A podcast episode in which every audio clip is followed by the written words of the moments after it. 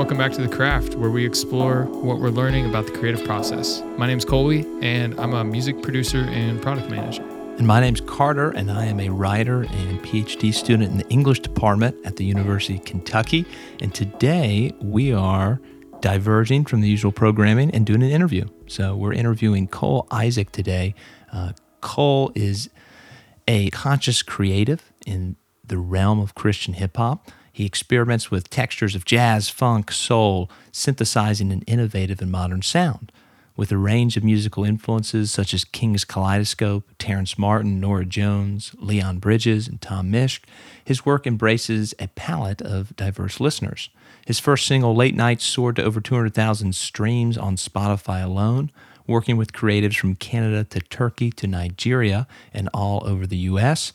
Cole pushes the boundaries of 21st century global collaboration. His desire to fuse his story with an ever evolving blends of hip hop music creates distinctive instrumental and lyrical watermarks for his expanding creative ambitions. Yeah, this was a really great conversation. I've been friends with Cole since around 2016 and have had the opportunity to work on some music with him as well, producing for him and he's been uh, just a really great friend to me, really great guy all around, and an inspiring creative. We've had a lot of great personal conversations about what goes into the process, and then kind of got to bring some of this onto the show. So I really enjoyed the conversation. We get into a lot of the details of how he does songwriting and what influences he has, how he got into music, and where he's going next. What stood out to you, Carter? Yeah, Cole is a super interesting guy. He's got a distinct you know, creative philosophy that he spent a lot of time thinking about. So we get to get into his approach to the creative life, even beyond his art. Uh, and we also have a great conversation about his creative process. So we talk about songwriting, and I always enjoy hearing creatives talk about that kind of initial process of what gets things rolling. So we have a great conversation about that as well. Yeah. So without further ado, enjoy this interview with Cole Isaac are you cool if we just start with like your background creatively, like what what you do, who you are, just intro? Yeah, of course. Man, well, thanks for having me. Yeah, my name's Cole Isaac and I'm a I'm a conscious creative. That's the title I like going by. I think um, art is best made when when being intentional about it. And uh, yeah, I've been been creating art for as long as I can remember, just in different ways. And uh, located in Kelowna, BC, right now. Uh, grew up in Vancouver, BC. Went to school in the States where I met Colby, which was awesome. And yeah, just just out here. I'm a worship leader now, full time, but uh, still, you know, making music on the side and pursuing that always.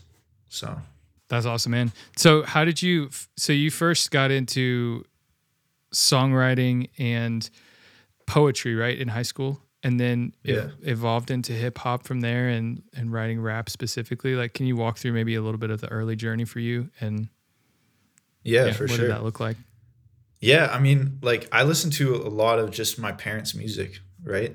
So like Norah Jones and Jack Johnson and you know like mm. like those those are my main musical trying to think i mean like run dmc was in the mix too and man, I'm trying to think. Ben Howard, a lot of singer songwriters, a lot of uh, just really deep thinkers in the kind of music that we were listening to. So I just fell in love with like the stories and the words and um, you know the emotion that comes from that you can portray through music. So it was a really natural, I don't know, just way to express myself as I was growing up in probably grade I picked up guitar in grade 8 but didn't really get into it till like grade 10 but like once I got into it it was like I just started writing songs you know like it was just natural. Um so yeah it's just poetry into singer songwriter music.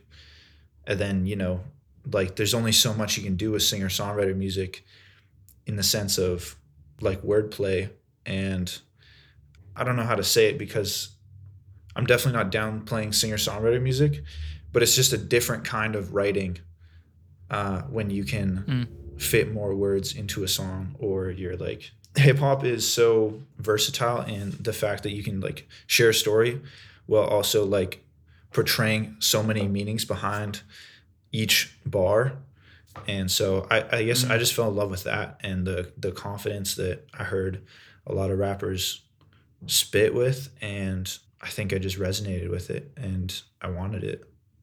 So So are there like hidden Cole Isaac singer songwriter songs buried out there somewhere? Yeah, I think so. Like SoundCloud probably. I don't know if they're still up. I can't remember. I, I'm pretty diligent about like covering my tracks yeah, exactly. well, that's super interesting to me. So walk us, walk me through at least. Uh, when do you think that shift happened? When you were like, okay, singer songwriter can offer me this kind of genre constraints of what I can do. I mean, was it an artist that you heard that was like a light bulb going off, or was this kind of like a gradual thing where you're kind of trying it on and it just seems to fit? Yeah, I, th- I think it was a gradual thing because like singer songwriter was the easiest and just the most natural thing for me to to just start off doing playing guitar playing acoustic guitar and learning how to sing. You know i don't have like the most natural singing voice like that was learned.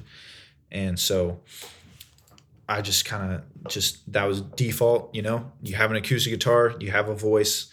What happens? It's singer songwriter music and then and kind of like folk esque and but then I, I like I was really brought into the world of you know creative writing and you know metaphors and similes and alliteration and and using like oxymorons and like all these different literary devices to to mm. um, paint a picture by one of my high school teachers miss braun and she just like i don't know just equipped me to and encouraged me to like lean into this and yeah she was just super encouraging um, saying I had a gift and, and all these things. And, and I was literally, I just wrote poems in her class and those poems, just like the meter and like the way that I wrote naturally was kind of more spoken word rap ish. And so that, that's kind of where it became hip hop. Besides the fact that I just listen to hip hop all the time, but like it was through like physically just writing poetry without any music that the way I would say it and perform the poem, it was like I was rapping. And then I was like, well, maybe I should, you know, incorporate this with some music and see what happens. And so that was the that was the transition. Yeah. So how long have you been writing songs then? Whether that's song like general singer songwriter stuff or rap? Since grade 10 or 11, grade 10 probably. Okay. So probably 10 years. We're going to break this interview into three main sections around our four creative principles. The first section covers the first two create and revise, and then share and sustain. And so for this first, I would love to just dive straight into like what we love talking about on this podcast, which is just creative process. Yeah, and sure. so you're talking about songwriting and transitioning from doing the singer songwriter thing to writing rap. And so I'm curious what kind of several questions. First is what does your creative process look like today? But then also maybe you could share how that's different from 10 years ago, Cole, starting out, you know, writing poetry in high school. Yeah, I think I was just super experimental to begin with because I was just mm. trying to find my voice. And in a way, I don't know if I hear this in different artists, like my favorite artists. As years go on, they just become confident in everything they do, and I think that that's when you're actually finding your voice, is when you're just fully confident and it's just natural. And I don't think that's necessarily. I think I think my understanding of finding your voice has been a what key is good for you what uh, what kind of music are you making what mm-hmm. what kind of content are you discussing and diving into and like what is your persona i think all that stuff doesn't actually have to do with finding your voice i think finding your voice is just just being comfortable in your own skin like like mm. legitimately fully comfortable in your own skin and so I, i'm definitely still on that journey but I mean, I've never been more comfortable than I am right now. And so like I think the beginning it was just super uncomfortable because I was just experimenting and you know like it's a story that I know my mom doesn't like, but you know like the first time I was I was recording, I think it was I think do you remember the God's Hand EP that I dropped like first year of college, Colby? Oh yeah, I do. You do? Yep. Yeah. So I was I- I recording. I, was that. recording that winter of like my first semester of college, and my mom walks in. It was like the first time she heard me recording hip hop music, and she was like, "What is this?" Like she was so confused, and like she mi- she mistook my like cadence and like performance with the way that I was talking. You know what I'm saying? And she was like, "This doesn't sound like you. Like it." Because like it, it's very different than singing a song, right? When I sing, it doesn't sound like me how I talk. In the same way as when I rap, Mhm. it doesn't sound like me the way I talk. It actually sounds more like me when I rap than when I sing. Ironically, but Sure. Yeah. you know, she was like taken aback and and kind of like was like, "What are you doing? Like you're pretending to be someone you're not." And so I kind of went through an identity crisis there, where you know I brought it to this kind of like a cliche, maybe not a cliche thing. I think a very appropriate thing, um, as I recognized from a young age that I'm a guest in the culture, like uh, of hip hop music as a white artist. Like I'm I'm a guest, Mhm. and so I brought it to like one of my mentors who was black and he was a rapper as well and um, he just like just affirmed me he's like dude you're like the most natural you're like the most natural white boy rapper that i've heard you know like in our city because he's like i know you and i know that this is something that you just bleed and you love and like you're really not trying to be anybody you're not. Mm. and like that's all i needed to hear.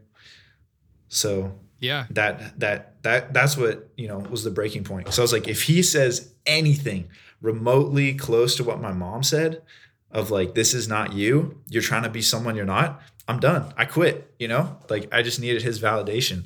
So shout out jake g. Jay goodword is his rap name.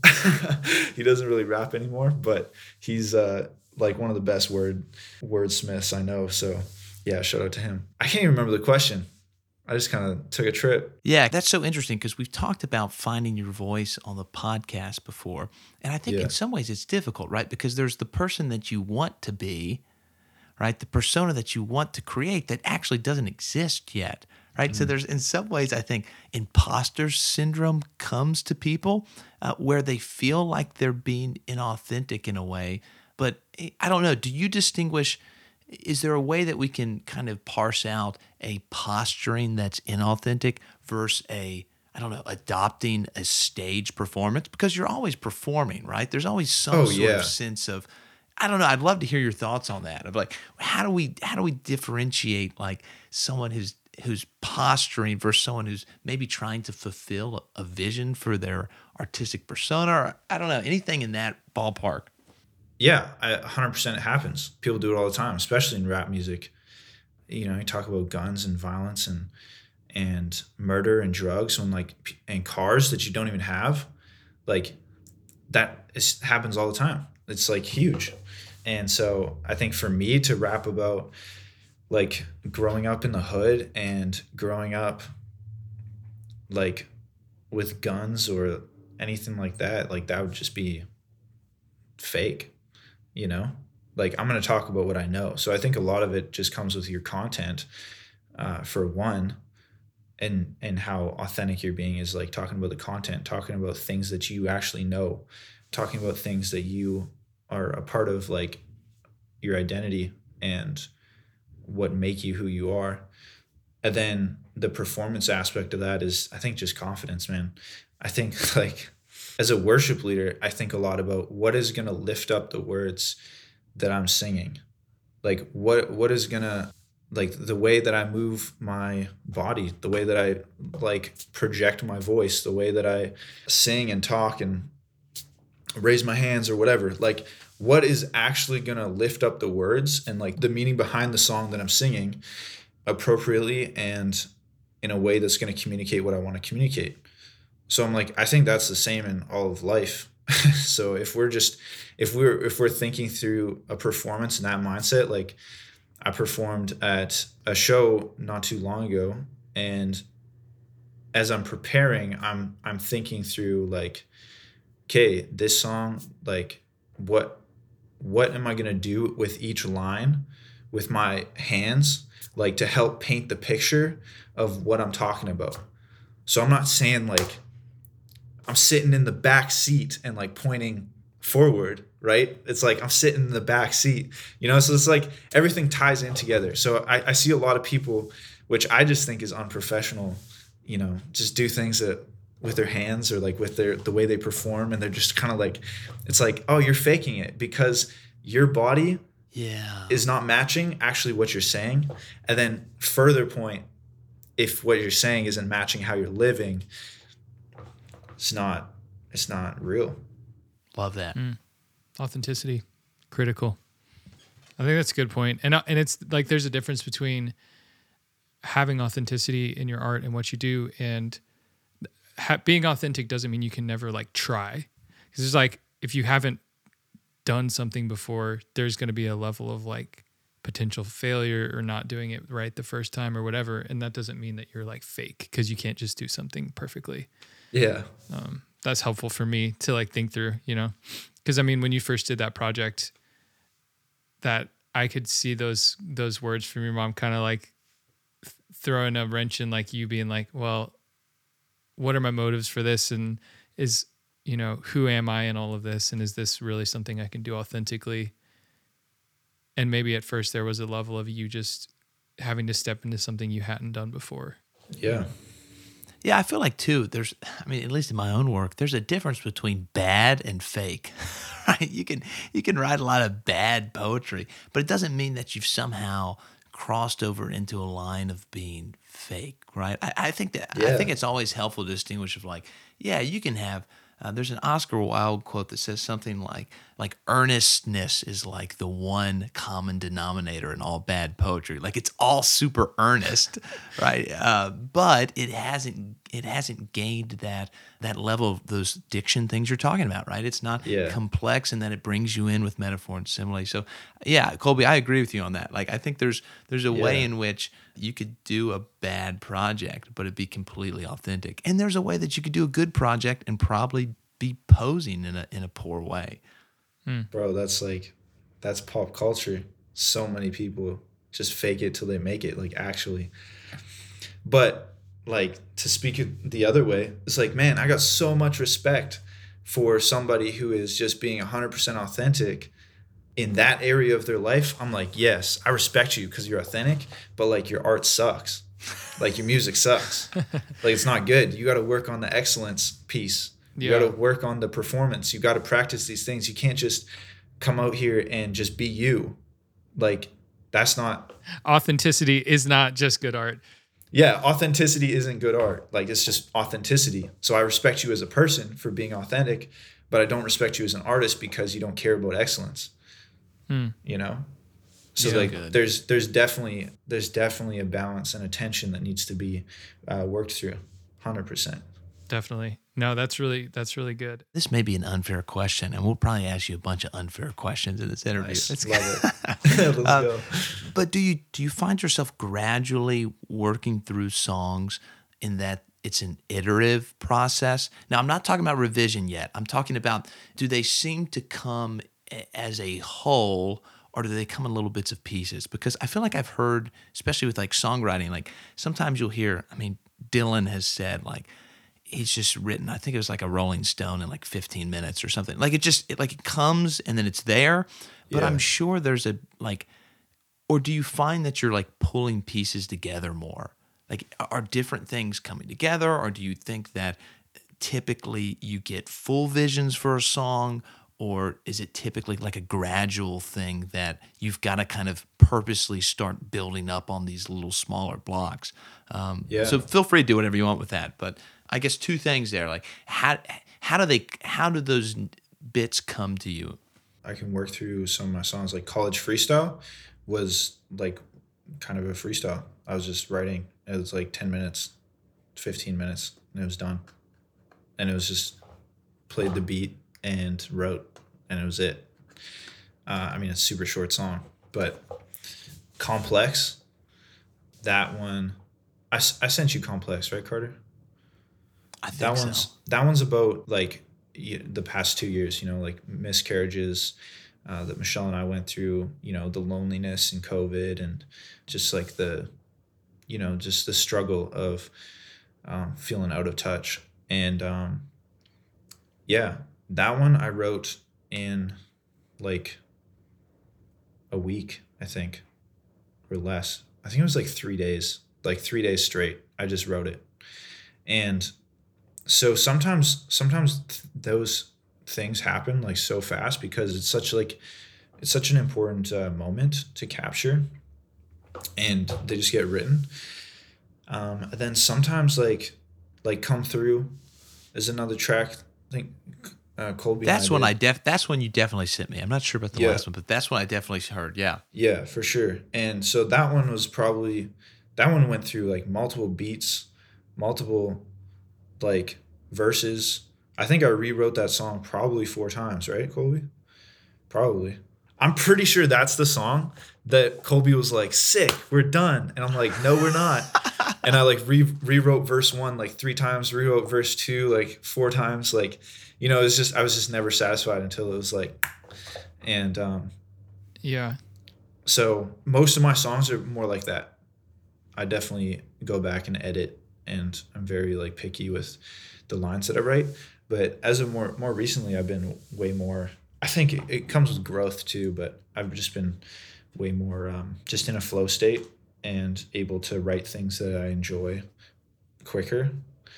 And I'm not so picky about each individual line in the sense of like I just don't care what people think of me anymore. That might be my downfall too, a little bit. It feels like that's pretty empowering as an artist, though, because you can get definitely into a space where you are overthinking every line and then you can't finish any work because you think about it from too many angles. Yeah, I mean, Um, it's definitely been my downfall.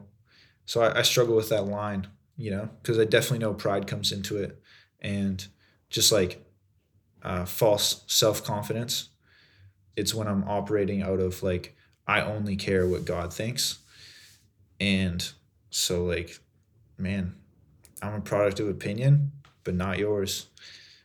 I'm a product of opinion of God, and so if I'm making art that glorifies Him, man, I'm I'm complete. My job is done. You know, I'm just like a creator trying to image the creator. That's it. That's awesome. I think we're still in the create realm right now and haven't touched too much on revise, but I mean, you may have already touched on this just now, but how does your faith inform your creative process and when you actually sit down to write and yeah, take that however you want?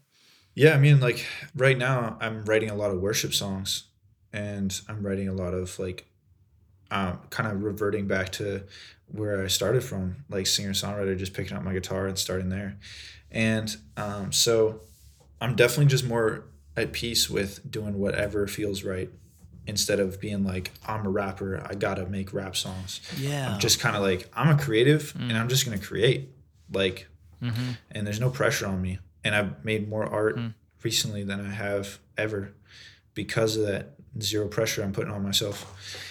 Like, mm. yeah, I got so many songs that are just just starting to be written or finished and just haven't come out or whatever.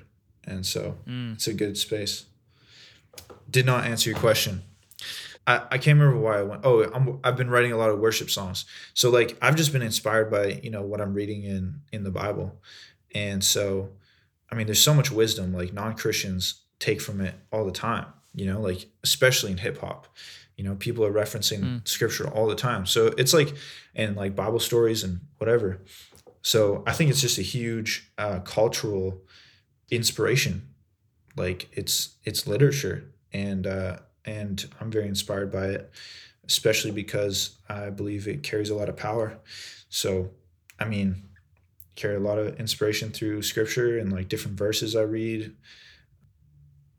But like actively in my creative process, I'm just thinking about, you know, how can I glorify God with the words and the stories and the, you know, the things I'm talking about. Like, it, is it bringing people together? You know, I've written a lot of like macho hip hop, you know, I'm better than you type songs and like none of them have come out because I just can't I can't get past the fact that like I'm just lifting myself up and above other people. You know? Like that's just not that's not it. Who has inspired you the most in your craft recently? I know you talked a little bit about, you know, the music you listened to growing up and that influencing how you you were writing things in high school, but what are some recent inspirations? And that can be also it like on the side of stuff you listen to and get inspired by or people whose process or whatever inspires you just as a whole. Yeah, for sure. Uh, dinner party is the first thing that comes to mind. Uh, you know that project? Terrace Martin, Robert Glasper, Kamasi Washington, 9th Wonder. Insane. They have a bunch of collabs on it. Like um, I think I think her name's Phoenix. Uh, Aunt Clemens mm-hmm. Clemens. I'm, I'm gonna mispronounce their names, but the four guys got this got together. I mean, they're all legends individually, so you get four legends together and like they make this dinner party. They call themselves. First EP was just self-titled and then the second one just came out like two days ago and i listened to it for the first time this morning with my child as i'm changing diapers. And uh amazing.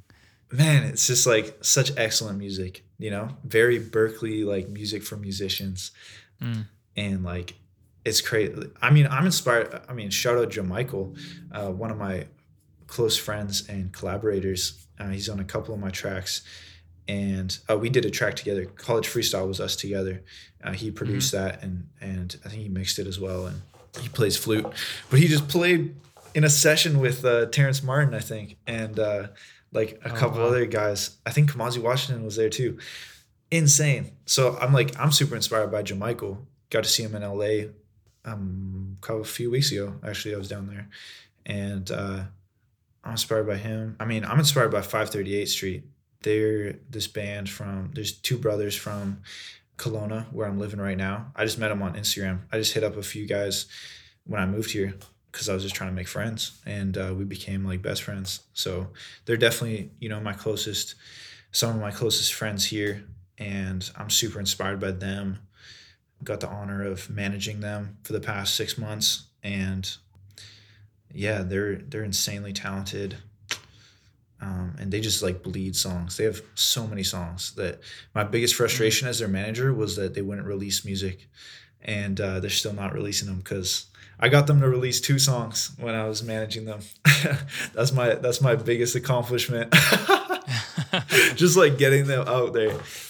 They're crazy talented, and I'm so excited for what they're doing. Those are some people that I'm super inspired by right now, locally and and far away. I love that. That's a perfect point to jump into sharing your work.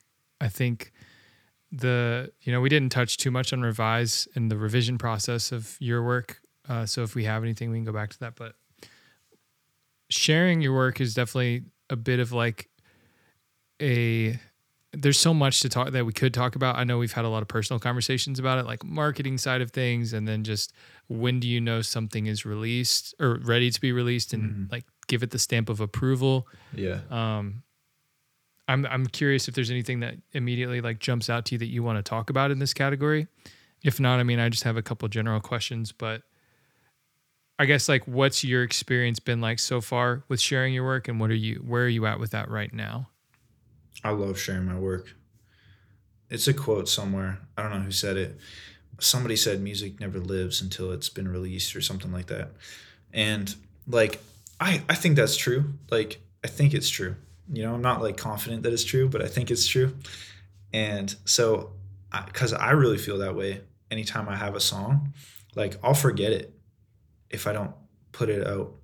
You know, like it just becomes, it just becomes nothing over time. But when you release it into the world and like other people have access to it, like one, you're giving a gift to the world. Like there's there's someone that will appreciate that and be touched by it. And um, so I think it's a little bit selfish for artists who just like make a bunch of music and never release it. Shout out 538 Street, release your music. and um, you know, like I legit though, like I do think it's selfish to not put it out there because like your music will bless people and and I don't know, we've been given a we've been given gifts to like give back.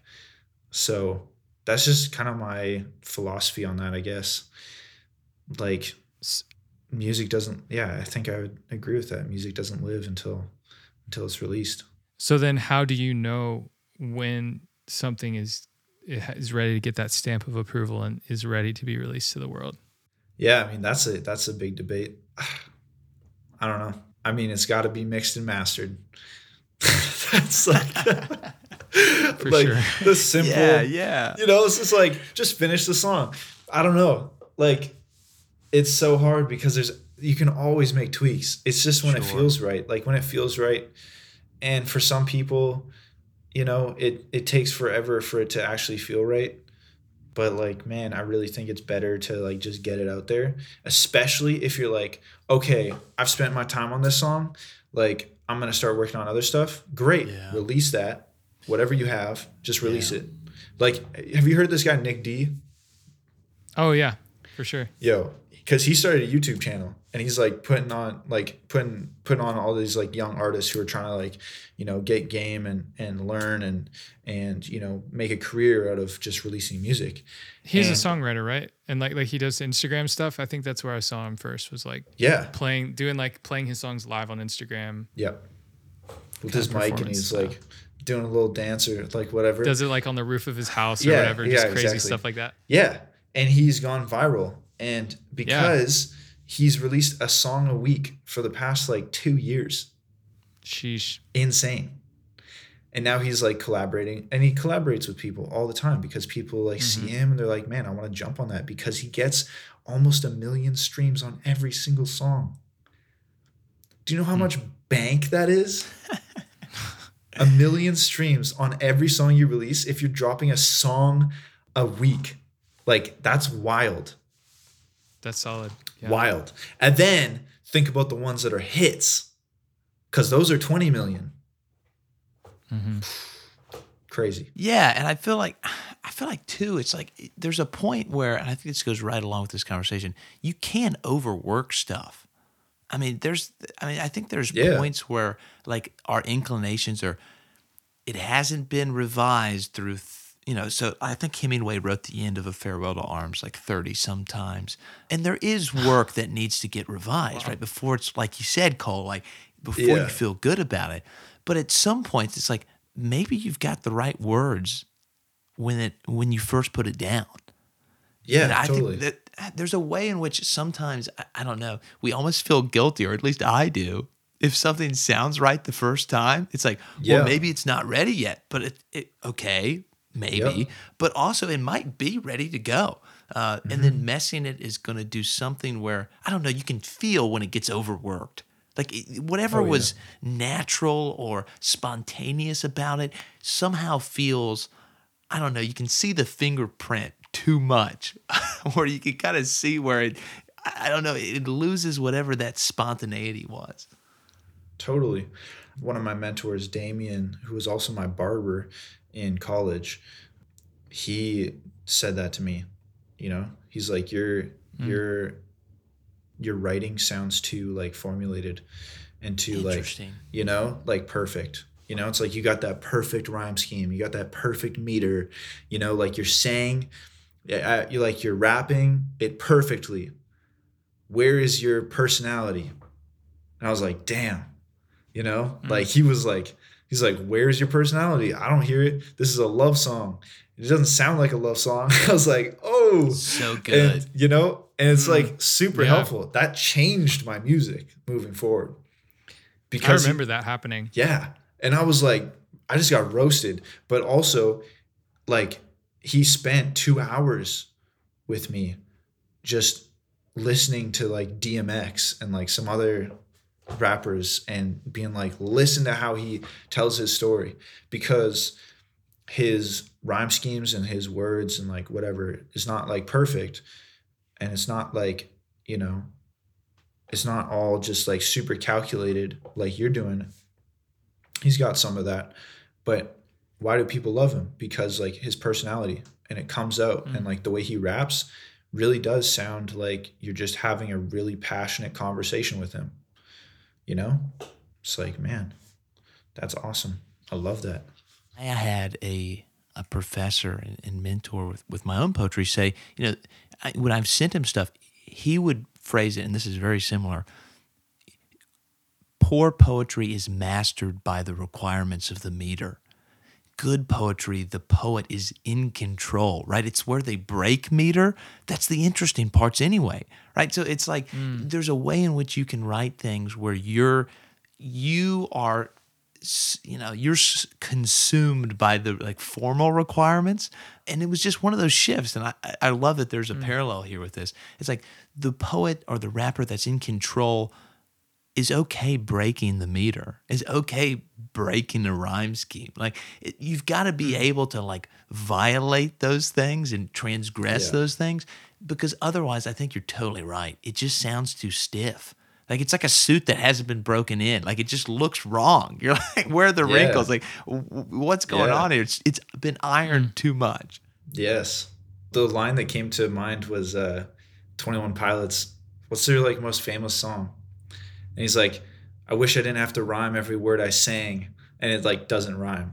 And it sounds the first time I remember the first time I heard it, I was like, what? Like I was like messed up. and I was like, and now I'm like, wow, I love and appreciate that so much. And it's iconic. Mm, Everybody knows that, mhm. you know? Yeah, that's a good line. I forgot about that. Hmm. So where that where is Cole Isaac as an artist today, and what you you've been talking about? You've been teasing out some some music is on the hard drive. So what what can we expect to be shared soon? We're in feature season right now. Yeah, I'm just trying to do as many features as possible. So, the first one's dropping May 5th. Uh, it's with my brother, my little Oh, brother, awesome. and my wife's brother, technically. But man, we're like the same person, I swear. Uh, he's amazing. He's way more talented than me, though. Like, he's producer, singer, rapper, songwriter, all that. He does it all. Drummer, Hmm. plays guitar. Like, the man's super talented. I got so much respect for him. And uh, yeah, we when I was in Miami a few months ago, we just locked in for a week and made three songs. One of them was his song that he already had finished pretty much. And I was like, I love this. Please let me try to throw something on. And I spit a verse and he was, he liked it. And I was like, let's go. so awesome. I just kind of like slid in on that one. It's a it's a hit, man. I'm so excited about that song. We just shot a video. He was just down here last week. Uh, we just shot a little video for that uh, little promo on Instagram. So that's gonna be fun. I got a song with 538 Street uh, that we're trying to figure, trying to finish up. Like you know, it's gonna be a struggle getting that one out, but uh, I I believe that it's gonna come out because it's it's also a hit. We wrote it in one day, and Really? yeah, it was it was actually Jake's birthday, the one of the brothers, and so we got the band past and present because you know there's um, it's Jake and Sam are the are the brothers and they're 538th Street, but then they also have you know a bass player and a drummer join them, um, and so like there's been a few guys that kind of rotate and, and play different gigs or whatever. So it was kind of everyone together in the studio for a whole day, and we wrote three songs and uh, this second song was the one that that I wrote the hook for, and and it's man, it's so fun. Hopefully, that's coming out soon. And I got I got a bunch of songs that like I mean the two songs with my brother Colin JJ that are just you know needing to be re-recorded and and a little bit rewritten, and we're kind of starting a recording project. It's very down low right now. Uh, with my church, starting a recording project, so I'm writing for that, and you know working with the band on arranging and picking songs and like that's super exciting that's a huge passion project for me um, as well and so yeah like there's just lots of there's lots of different projects and i'm not putting any pressure on myself i'm just creating because i love to Mm. and so yeah if anybody is listening to this and you know wants a feature from cole isaac like you got it if your song's good i don't charge for features i just i do it for the love so yeah, if I love the song, I'll do a feature. So Awesome. Yeah, I hope that we connect you to someone. That'd be amazing. yeah, that'd be sick. So, well, here's a follow up question on that. I'm, I'm just really curious about this. If this has changed over the last couple of years, do you try to set artistic goals for the year? Or do you just try to go through the doors that seem to open? Because for me, mm. I don't know, it's very hard for me to try to set goals like for the year. Like, I'm so much more and this is funny because Colby and I are very different in this. Like, I'm so much more of like, what can I do tomorrow morning? Like, I have a hard time seeing beyond a couple weeks. Like, I'm like, okay, what am I working on right now? What's what's drawing the attention? And this is definitely, in some ways, I think Colby and I have talked about this before. Like, there's a benefit to that, but there's also like there can be drawbacks to not having this kind of broader intentionality. But for you, do you do you try to set year goals or monthly goals or or how do you approach Yeah. that whole like you know am i doing too much right now am i not doing enough should i be writing more should i not be writing more like where do i want to be in july how do you approach that kind of tension Yeah, man. I've been trying to like I I used to be super OCD. Like I never got diagnosed, but like I couldn't go to bed without writing my full day out to like the half an hour. Like it was bad when I was a youth. And so I've like tried to get away from that as much as possible because my natural like inclination is planning to the T at least 2 weeks in advance. You know? And so I'm like, I'm very organized, very planned, very scheduled. You know, I couldn't, I couldn't like live life with just knowing like, what am I gonna do tomorrow? Like, I just couldn't do that. yeah like that's that's amazing, Carter. Like, man, God bless your journey. I I could not do that. Like, that would drive me insane. yeah it drives my wife insane sometimes but Yeah. well, my wife is like super spontaneous and like doesn't have. We're complete opposite in that. Yeah, Like, yeah, I'm exactly. Very, very like. I have reminders for everything. Like if I'm late five minutes, like I'm beating myself up. You know, I'm just like, I'm very, very uptight. Used to be very uptight. I'm I'm I'm learning to like relax, and I'm really trying to intentionally do that. So the season I'm in right now is like not having any goals, and it's really scary, but it's also really freeing, and really like I've seen a lot of progress. But it is it's sucking. I have to kind of like fight through it all the time because I got multiple songs that are my own, but I'm like ah like Sure. I just had a kid. Like I want to have my priorities straight you know, I, I've really been intentional with my marriage and spending time with Michelle uh, the past few months, and I really want these next few months to just be like a lot of family time. So that's why I'm like, it's feature season, you know, yeah features. I can write a verse, I can write, you know, and just like record it and send it off. You know, I'll put lots of effort into it, of course, but like I'm not in control of the final product. You know, that's on them. So hmm. there's so much that goes like so much less that goes into doing a feature than me trying to finish a song because I, I get live musicians. I get, you know, yeah I got to go through, I'm super like, got to go through all the checklists and, and so it's a very involved process, but I am very organized. So I think right now in this season, not having goals is a good thing for me. Even not having goals, like I do have goals, but like they're Sure. just more broad. yeah. It's really interesting to hear. I mean, it's interesting actually, Carter, that you said that because this is a bit of a tangent, but I feel like you're more of a big picture vision kind of person, and I'm more like checklist, organized, detail kind of oh, person. oh, for sure and I have a harder time like remembering the big picture and then getting super stressed about the details. But then it's like the opposite where I'm planner and you're more like, well, what's going on tomorrow morning or today? What's in front of me at the Yeah. same time? That's interesting. Oh, it is funny. It's like I've got the the vision of me at 55 and I've got tomorrow morning. And that's like what happens in between there is very opaque to me. Uh, but yeah, I think you're right in that way. It's like what is the the version of of who I want to be? What is he doing in the morning? Like like can I try to do what he would do? And so there is this kind of funny like jump between like big picture ideas and here. Uh, but I also think right, you do have to have for let's say just say a personality type like myself, right? You do the danger with that is that you do lose track of a way to gauge how you're moving right? If you don't have kind of some structure where you can recognize, okay, this is actually done, it can lead to a lot of wheel spinning in which you've got a vision of something and you've got kind of the practical, let's say, motivation to do it today, but it can get very disorientating.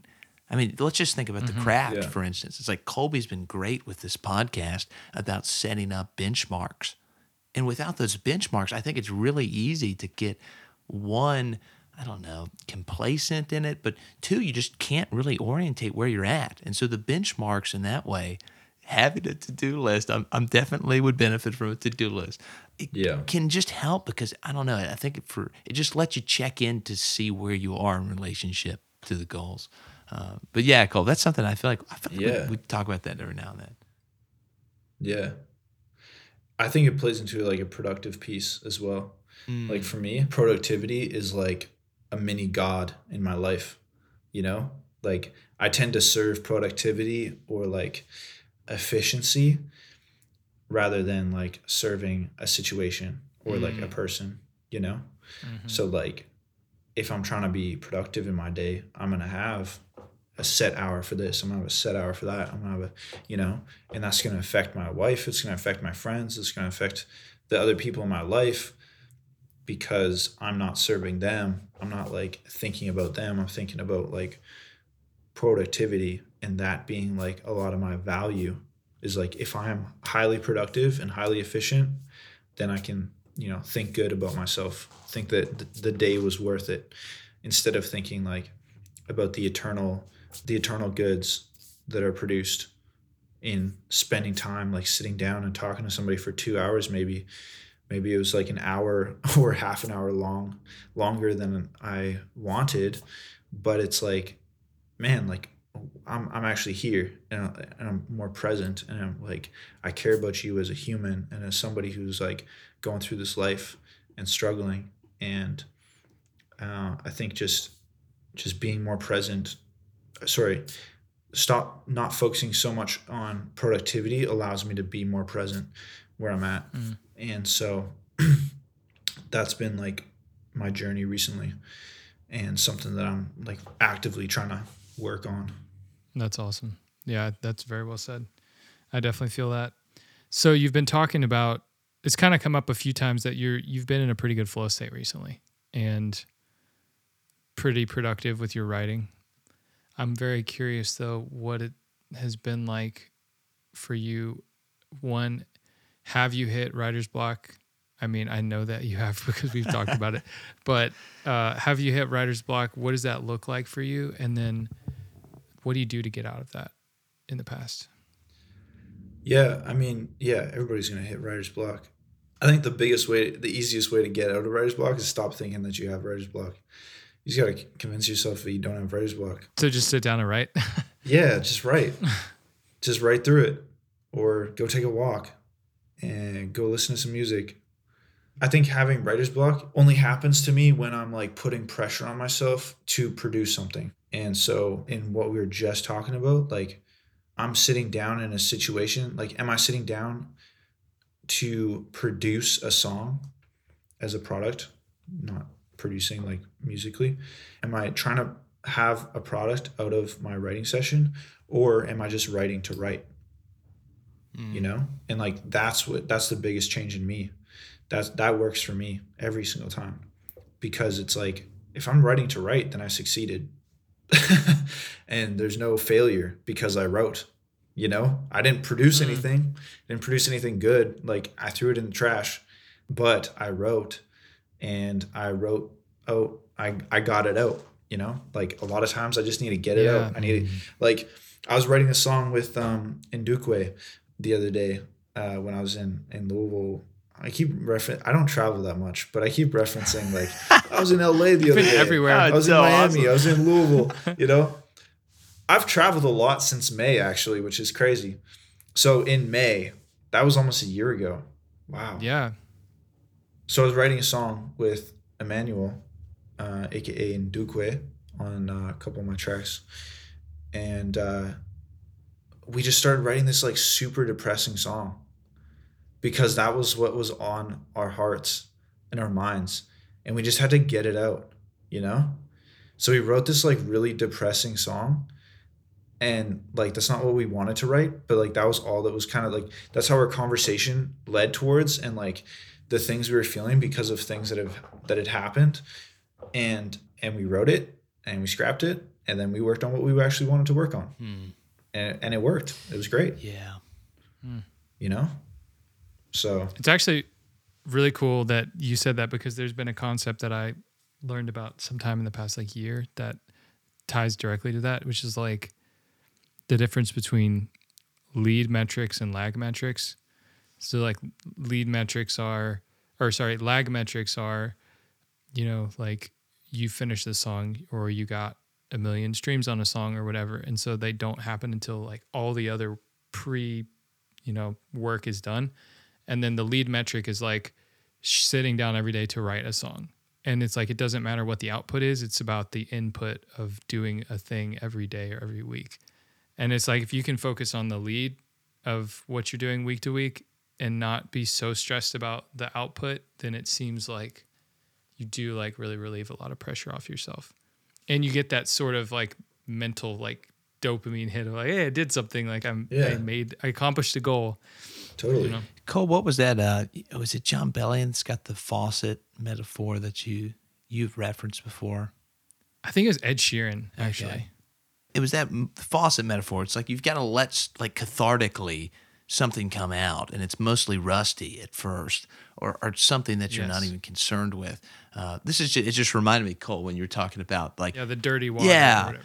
it, it, there's there's like the pre-process of uh, we had to write that sad, depressing song because the other one's not possible until that one happens. Like you're almost Yeah. like clearing a blockage almost. Hundred percent. It's a benefit that I get to enjoy because my income does not come from getting a million streams on every song I release. You know, like the Yeah. pressure's not there for me. If I got a million song streams on every song I release, like that would be awesome. But I would still work the job that I have. You know, like I like love what I do. So I create out of a place just because I love creating. And um, that's changed. You know, like ask me that two years ago and I wouldn't have said that. I'd be like, I'm I'm trying to get the lag metrics. You know, that's my goal. And if you would have looked at my 2020 goals, like a lot of them were like, have this amount of followers, have this amount of streams, have this amount of, you know, interviews, whatever um, because I'm trying to reach a goal of financial stability within my craft. But now I'm just focused on the craft. You know what I'm saying? And I'm just enjoying uh, the benefit of not having to make money off of creating. Uh, so it's a different conversation having it with me than having it with, you know, if you're to interview one of my friends that is actually actively trying to make money off of it because I'm sure there's going to be stressful moments because I've been there where I'm like, I need to produce a song like this week. I need to be writing a song every single week because, you know, if I don't do that, I'm not going to get a solid song that I can release every month, mm-hmm. whatever. So, Yeah, thanks for sharing that. That's great. It feels like everyone is going to have writer's block and everyone's going to have to work through that. And you like learning your motivations and what puts you in a place that you're comfortable to write. And for you, it's not, I mean, I feel like for me, it's the same way of when I feel pressure to have to do something. That can be a forcing function for good sometimes, but then eventually that pressure turns into overwhelm and you can't you can't ri- make art from a place of being overwhelmed unless maybe you're writing a really good song about feeling overwhelmed but Oh, that'd be aside from something like that you know i mean yeah. just i think that's really good Yeah. we you know i think we touched on sustain i never like officially pulled us into that Yeah, category, make us official here, Cole. feels like we talked we definitely talked about sustaining and pushing through burnout or through writer's block but maybe anything you're thinking about in in how how you're sustaining you know as a writer songwriter artist for the next two years five years 20 years what is that? Yeah, that's a great like question. for you. Sustainability i think comes with uh, the love for what you're doing. Like you think about how many people work a job that they just like hate and like you know the thing that makes it sustainable for them is the paycheck.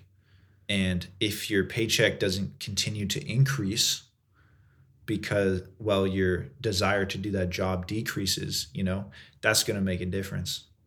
Uh, so when you when it comes to doing something that you love like creating music and just writing if we're talking about the craft really simply you know it's cultivating that love because you're not getting paid i'm not getting paid to to write you know so in the moments of frustration or defeat or self-doubt or whatever it is it's just like going back to why am i doing this and what do i love about it so that's another reason I, I really appreciated managing 538th Street is because it gave me six months to really fall back in love with just creating. So, yeah. Mm. That's awesome. Well, that was, uh, I guess, cold too. That was uh, one of our, I think one of the questions was like, being a musician, do you have to quit your day job? And I think it's a resounding no for you. It's like, I don't know. Oh, it yeah. seems things change when you have to make it profitable. Like I totally feel that. And you know, maybe this will get into a question too of like I feel like there's probably a bad way to evaluate artistic merit and it is once things get quantifiable i think right? I mean when when streams or profitability become the metric that you're gauging things it just seems like the the cart gets put before the horse in that way. And i think that gets a lot of artists. I mean we we we culturally get this of like oh they sold out. And that that becomes like kind of this big phrase but i think there's something that's very like true about that of like there's a demand you know and so in my realm of things jack london is one of the guys that i'm writing my dissertation on. And after his big early work he just needed to make a living. and so he just starts cranking out these pot boilers for like five or, you know, close to a decade of just writing what the editors wanted. And it was kind of soul draining for him. Like it really took a toll on his like art because there was a requirement to pay the bills and it became these things of yeah that's your full-time job you get to do it every day and you think oh having 10 hours a day to work on it's going to be this great thing but it became something that was just like almost stifling for him and so it's cool to hear you saying like it's just so productive when some of those imperatives to make things popular or monetarily successful get pulled back. Like it allows something else to grow in its place. Oh, yeah. 100%. And that's all I can speak to. I don't know the other side of that, right? I would be interested to hear, you know, like a deeper conversation about somebody on the other side. It's like, you're getting paid to do this.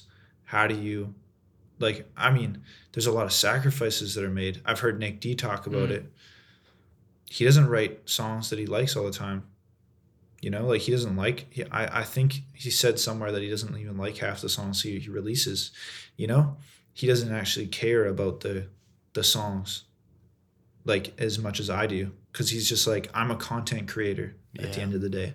I'm a content creator. And once i became yeah, this is what he said. He's a content creator, and once he became satisfied and content in the fact that he is just just that, like he's now not a, a musician or an artist that that does it for the love of the craft. He is now a content creator. Period. You know, so like everything serves that. Everything goes through that lens um, because that's how he makes money. And I'm just like, I'd rather not make money that's so interesting because you have the opposite side of that, which is like, I think there's the the privilege that that I also have of like, for me, I would put it as the privilege of obscurity, just like not having the and of like not being trying to do this for a living. I don't have to worry about that. But then you have the inverse, like the far extreme of that is like the success and the excellence gets to the level of like Kendrick who could not put something out for like two or three years in silence, and he doesn't need to do like a reel or TikTok every week.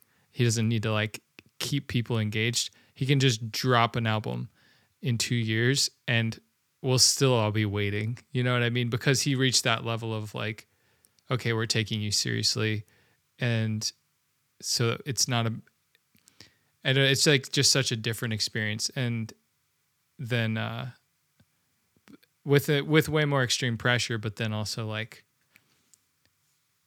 Yeah, I'm sure it's nice. he's not just a content creator yeah Yeah. but it's also a lot of pressure and there's a lot of work that goes in so it's like yeah it's just weird well, t- totally. different perspectives Yeah, that's a that's a perfect example of somebody in my well, somebody who loves the art and doesn't want to sacrifice that, you know, he's able Right. to operate that way, but not many people are. Right. Yeah. I'm curious, what is a piece of bad advice that you hear in your craft? Or maybe put another way, you could take this one of two ways. Or you could choose there's two questions. And back up. we like Two questions you can choose. we one. like these multiple prong complex option create your own adventure questions. yeah, yeah. and then like you just leave half of them unanswered. Yeah. yeah, yeah. Nice. Um, so the first question would be just it, what's like a piece of bad advice that you hear in your craft, or what is a strong opinion that you have about your craft that other people would disagree with? Controversial opinion. Pick your own adventure. Hmm. Here's a hot take. I think I think all art glorifies God. Like all art. Every like everything that is created is imaging the creator in in the basic sense that you are just merely creating, you know? So the content of the art, you know, obviously doesn't glorify God all the time. But since glorifying God with everything I do in my life, like that's my purpose. I see I see art through that lens and so I draw from, you know, everyone and I enjoy listening to all kinds of music. But I don't think that and here's I, here's part 2 of my hot take is I don't think that I don't think you're reaching your full potential in art until you're actually glorifying God with all of it. And so, you know, to my to my artist friends who are, you know, not uh, following Jesus, I'm like, man, I think I respect you for creating, and you know, because I think that's an innate part of who you are as an image of God but like I don't think you'll ever reach your full potential until you actually start glorifying God with with your art fully, you know, and intentionally. And same thing for those who are following Jesus. If you're not making art for the glory of God and you're just doing it for yourself, it's not worth anything. That's my hot take. That's a hot take. I appreciate that. Yeah, I, I, I really love that. And I think, too, it's like, you know, we've talked, one of the fun things about the podcast is we get to kind of step back and spend, you know, as, as many years as we want to talking about what the craft looks like. But we're always talking about how it's got to be about something that transcends the self. Like we've talked about this before of like there's a Yeah. there's a there's a style of art that just to me seems so confessional in a way that it never leaves itself. It's always self like referential. In a way that's you're like it's not it's not subsumed or it's not orientated towards something that gets outside of me. And i think that's so i mean it's just so important. I mean at least it it, it resounds in my own uh, experience of like until your work can somehow get outside of you and be for something other than you yeah, I totally agree. It's going to be handicapped. I mean, even the like kind of ancient Yeah. Greeks who were considering like the muse, the muse was the goddess who came to you and gave you the muse, right? It's still not this thing that I create, even if we think kind of Greek paganism. It's something that comes to me. And then when I do it, it's still outside of me. And so whenever Yeah. it's like, whenever it gets trapped in us, I think that's just when it gets, I don't know, you can just tell that it, it's just turned in on itself, to kind of use mm. Luther's kind of phrase. It, it It's always Yeah. bent in. And that just seems to always yeah, like I like how you put that, Cole. Like it, it's not realizing the possibility that it could be. It's not fulfilling the potential. Yeah, for sure. The quote that's been at the top of my mind and like it's actually like I have a schedule note and it's like at the top of my schedule and I look at it every day, almost every day. I shouldn't say every day. Is the act of making art is declaring what you value and what you fear, and vice versa. The act of making art is declaring what you value and what you fear. So, what you value and what you fear is the art you're going to create.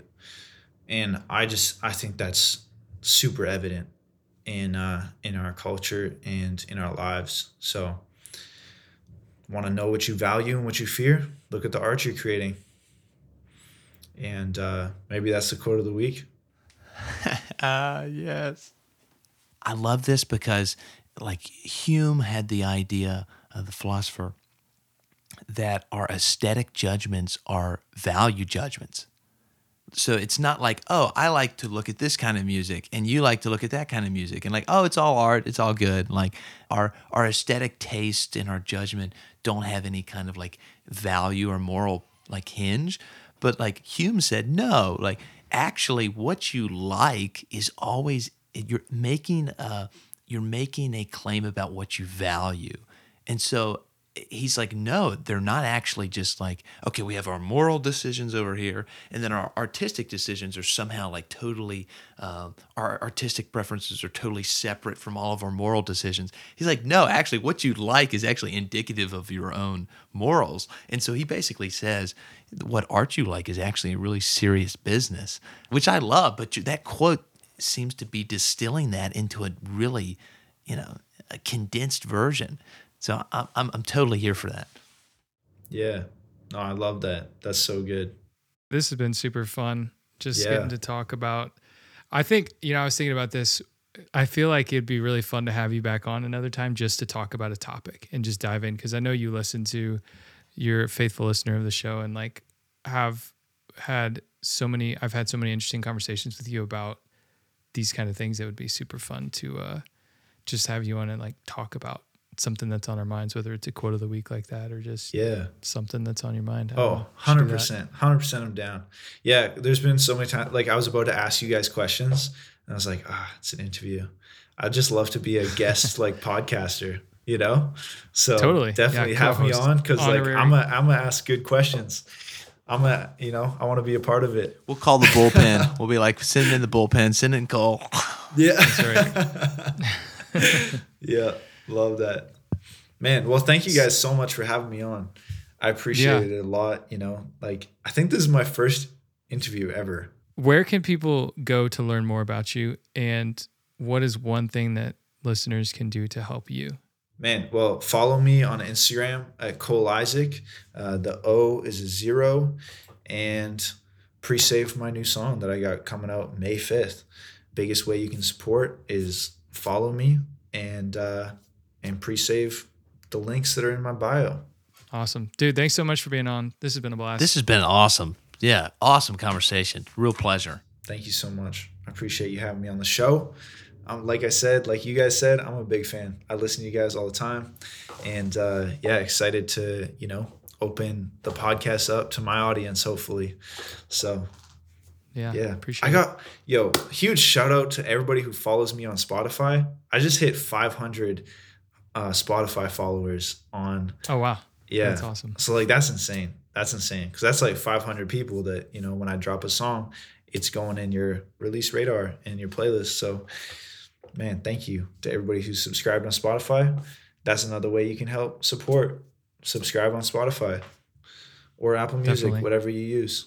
Check out the links below. Follow Cole on Instagram. Follow him on Spotify or Apple Music and make sure you pre-save the music that comes out soon. Yeah. May Thanks 5th. again, man. This was awesome. Hey, thanks for listening to The Craft with Carter and Colby, where we share what we're learning about the creative process.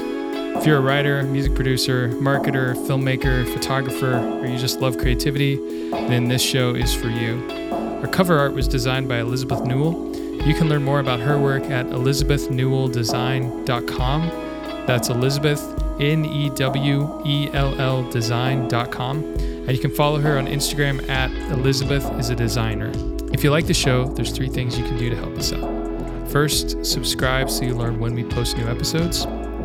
Second, send the link to one of your friends who you think would enjoy the show. Uh, really, word of mouth is going to be the, the number one way we grow the show in any way. And three, if you have a topic you want us to cover, or feedback about how we can improve the show, or comments on what we've said, you can respond to heycraftpodcast at gmail.com, H E Y C R A F T podcast at gmail.com. Thanks for listening, and we'll see you next time.